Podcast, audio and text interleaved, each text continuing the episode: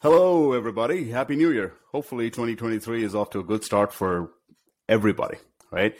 So, I've got a quick update for you all. Now, earlier today, the MDCG came out with its proposal to amend the transition timeframes for certain medical devices and IVDs, right?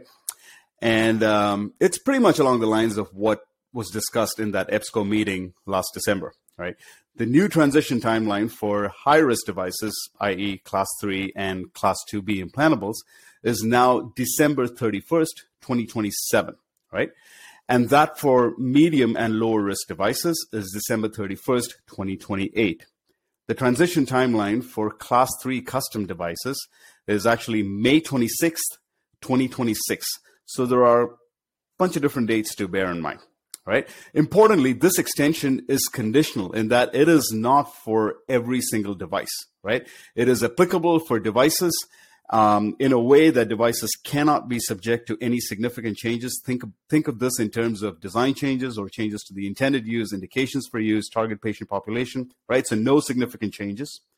Um, also, the manufacturer needs to have submitted an application to the notified body by May 26, 2024, which needs to have been accepted by the notified body by September 26, 2024.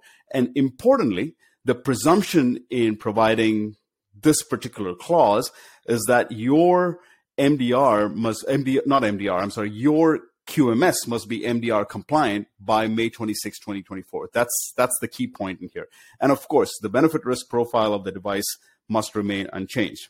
Now, what this does not mean for manufacturers is that you can take your foot off the pedal and lower the pace and extent of resources dedicated to MDR related work, right? This is a key point because I've come across multiple manufacturers who've reduced resources allocated to MDR related work um, and who've said, okay, we have a longer runway, so we're going to take it a little easy and focus on other items.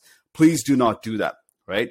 Because remember, you can't be making any in case in case you're planning to ride this time frame between now and 2027 or 2028 whatever is applicable to you remember you cannot be making any changes to your device as this will trigger the mdr and a three four t- year time frame is, is a long time frame and having been a reviewer having been in industry we know there are always incremental changes that are made to devices to continue to keep them safe. So you cannot make any changes that's one thing you will be required to maintain your MDD technical file through 2027 or 2028 while bringing the same technical file up to MDR standards in parallel. So that's double the amount of work in case you plan on writing out this time frame.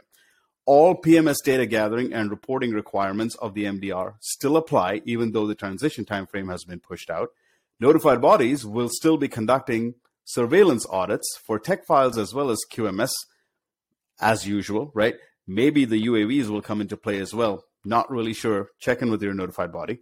And importantly, the expectations around clinical data come time submission for the MDR will remain unchanged. The good thing is now you have a little bit more time to generate that required high quality PMCF data. Also bear in mind notified body capacity right? If you look at if you look at that proposal uh, that the MDCG put out today, they squarely put the blame on notified body capacity and the number of notified bodies out there. I really think that's only part of the story, but you know nobody's really done a fair uh, benefit, uh, not benefit. Nobody's done a root cause analysis to understand where the true problems lie, and the notified bodies become an easy target. We've seen this before, right? Think about this. Come 2026, notified bodies once again will face the same crunch, time crunch, as well as resource crunch, so to speak, that they're faced with today, even though their resources have increased exponentially, right? It's going to be the same pool that's going to be reviewing your MDR submissions, and it's going to be really backed up by the time 2026 this year. Not that it's not and now, but the same resources, almost 50% of notified body capacity is going to be sucked up by PSUR reviews that will be in full steam by then. So please do not slack off, so to speak, right? Please do not uh, back off in terms of in terms of the pace and the extent of resources that you're putting towards MDR related work is my takeaway message from this short video, right? Now, one last item. Remember that this extension of the transition timeline is to allow med devices to stay on the market, and especially the removal of the sell off date is to ensure that warehouses in the EU are adequately stockpiled, so to speak. because the expectation is that your MDR preparedness is well underway. This is not intended to allow manufacturers to relax. This is really intended to allow medical devices to stay in the market in the EU and to allow warehouses to build up ad- adequate stock. That's all from me today.